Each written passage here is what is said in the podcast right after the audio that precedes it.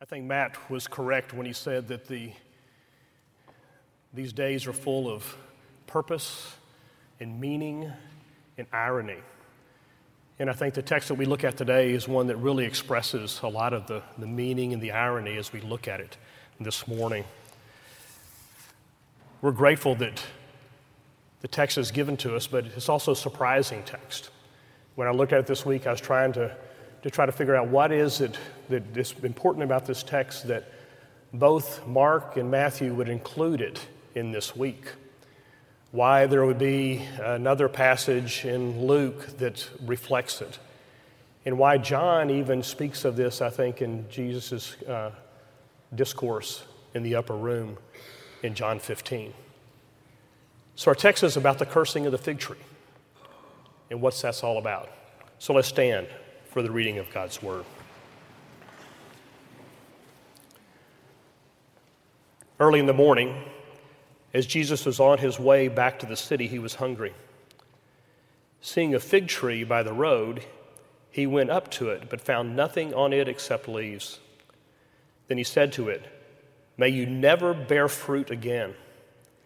Immediately the tree withered. When the disciples saw this, they were amazed. "How did the fig tree wither so quickly?" they asked. Jesus replied, "Truly I tell you, if you have faith and do not doubt, not only can you do what was done to this fig tree, but also you can say to this mountain, 'Go throw yourself into the sea,' and it will be done. If you believe, you will receive whatever you ask for in prayer." This is the word of the Lord. Please be seated. I find it an intriguing text, an intriguing passage to take a look at.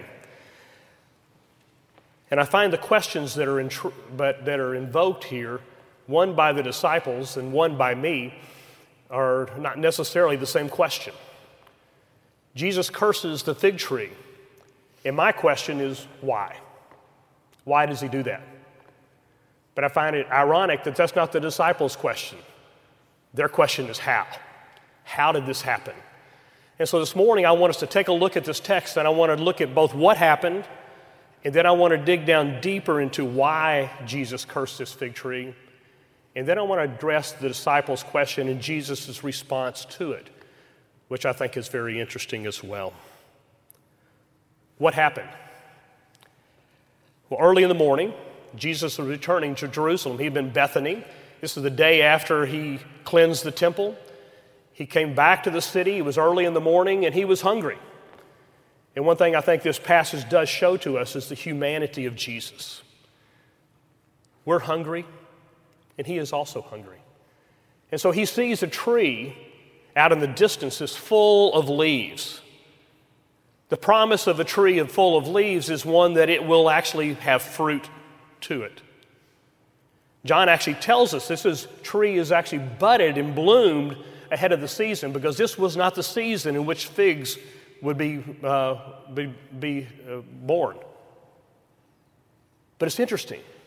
Jesus sees that tree, and he walks up that tree, and he specs it to have fruit. It's beautiful. It looks like it should bear fruit, but it doesn't. And Jesus says this. He says, "May you never bear fruit again." And immediately the tree withered. Basically, that's the story. In those things, Jesus sees a tree, he expects it to have fruit, but it doesn't have fruit, and he curses the tree and it withers. Why? That's my question. Why does Jesus curse this tree? It doesn't seem appropriate. It doesn't seem like it'd be that which Jesus would do. Why does he do this? The context, I think, in which this passage is established helps us to understand it more clearly. The cursing of the fig tree is between two temple scenes. It also then follows by two uh, parables about a vineyard. The first temple scene, the one that Matt talked about a minute ago, is the cleansing of, is the cleansing of the temple. Jesus walks into the temple. He sees it. It's to be a house of prayer. And he says, "You've made it a den of robbers and thieves." And he cleanses the temple from all those things. The scene that follows is a scene where he's in the temple and the, and the Jewish leaders are asking, by whom do you gain this authority? Where do you get this authority? And Jesus asks them a question in return. He says, was the baptism of John from God or from men? And the leaders questioned that, but among themselves they went back, if we say it's from God, then that'll establish him as a prophet. If we say as man, we're afraid of the people. So they couldn't answer, and Jesus said, since you can't answer, I won't tell you that as well. So you see a conflict between Jesus and the leaders of Israel. But then there's also two parables. There's two parables. The first parable is the parable of the two sons. In that parable, Jesus, the father asks the son, he says, will you go out and work in the vineyard? And the first son says, I will not. And then later changes his mind and goes in. The second son says, I will go in. I will go into the vineyard and do the work. But he never goes in. And Jesus answers the question, which one of these two sons did the will of the Father? And they answer correctly, the first one. Even though he delayed, he actually did the will of the Father. As Jesus said to the leaders, so tax collectors and prostitutes will come into the kingdom before you. The second parable is another parable about a vineyard.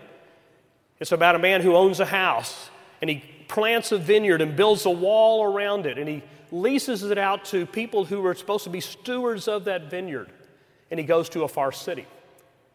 And then he sends his servants back to that vineyard to collect the fruit that is truly due him. And what happens to those servants? They are robbed, they're beaten. One of them is even killed. So he sends, what does he do? He sends a second group of servants. And the same thing happens to those. And he says, finally, he said, I will send my son.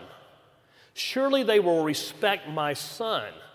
And I send to collect my fruit. And what happens? The people say, let's take the son and kill him and take his inheritance from him. And Jesus finished that when he said this, in that passage, he said, therefore I tell you, the kingdom of God will be taken from you and given to a people producing its fruit. The kingdom of God will be taken from you and given to a people producing its fruit. Why did Jesus curse the fig tree? The fig tree represented Israel, who had all the outward accoutrements of something that would indeed bear fruit. But when you looked at it more closely, it was barren of any fruit. And so when Jesus curses the fig tree, he is actually saying, I am going to take away from Israel the kingdom of God and give it to another, another people who will indeed bear fruit. And this leads us into the second question that the disciples asked. How did it happen? When the disciples saw it, they may marvel, saying, how did the fig tree wither at once? But Jesus' answer is not how it happened, but it's actually a, a, a passage where he is telling them they were going to have the same kind of power that Jesus had when he curses the fig tree. He said, if you have faith and you do not doubt, that you will be able to do what I have done to this fig tree, and not only that, you will be able to say to this mountain, go and cast it into the sea, and it will do that. It will be cast into the sea. Now, I think the expression this mountain, it's not just a mountain or any mountain, but it's this mountain. So the question is, what mountain is he speaking of? And many have come at it different ways. Some have been able to think maybe it's the Mount of Olives that he's there. Some think maybe it's the Temple Mount itself. Maybe it's the whole idea of Jerusalem since it's built upon a, the mountain itself. But he said, you'll be able to cast this mountain into the sea if you have faith and you do not doubt. Whatever you ask in prayer, he, he finishes with, whatever you ask in prayer, you will receive if you have faith. Whatever ask you, you ask in prayer, you will receive if you have faith. When I think about this, it's a, it's a big, big question. We pray. We seek these things. If we have faith, God says that we will have the power, as is cursing the fig tree or casting this mountain into the sea. So how is it we demonstrate that faith, and where does that faith come from? John fifteen, I think, is only expressed in a few days later in the upper room discourse, where Jesus, in that same way, talks about a vineyard.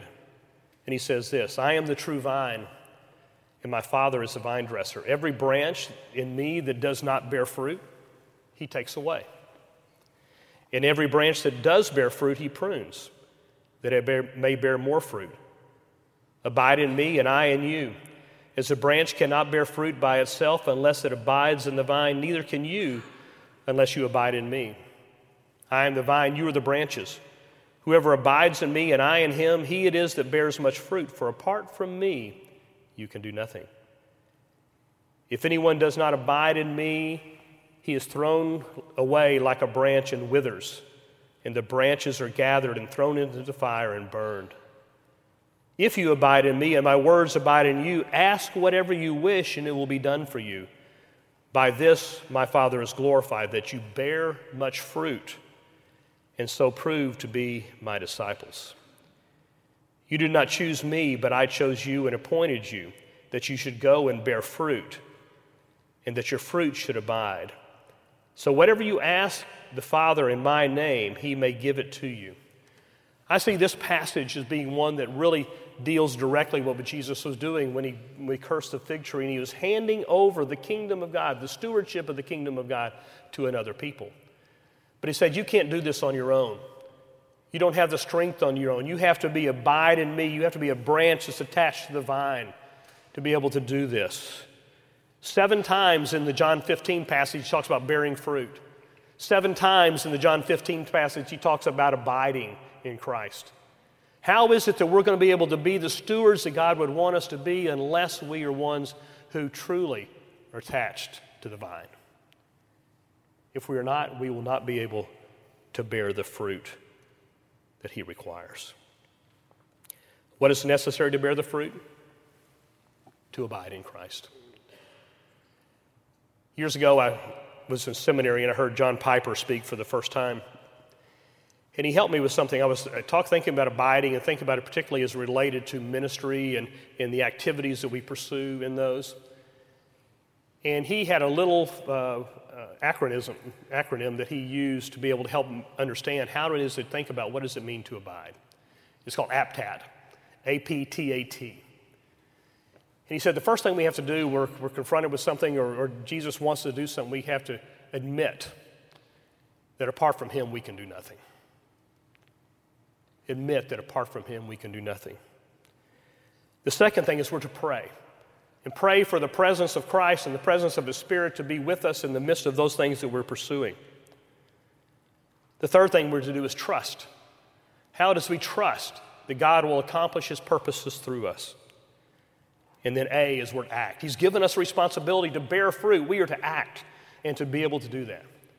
And finally, the last one is T, is the thanks, thanksgiving. To give God the thanks for the work that he is doing in our lives. We are a people who are given the stewardship of the kingdom of God. We are a people who are called to bear fruit. The text tells us, therefore I tell you, the kingdom of God will be taken from you and given to a people producing its fruit. We are that people. John fifteen says this, you did not choose me, but I chose you and appointed you, that you should go and bear fruit and that your fruit should abide. So that whatever you ask in my name, he may give it to you. Then he says, if you abide in me and my words abide in you, ask whatever you wish and it will be done for you.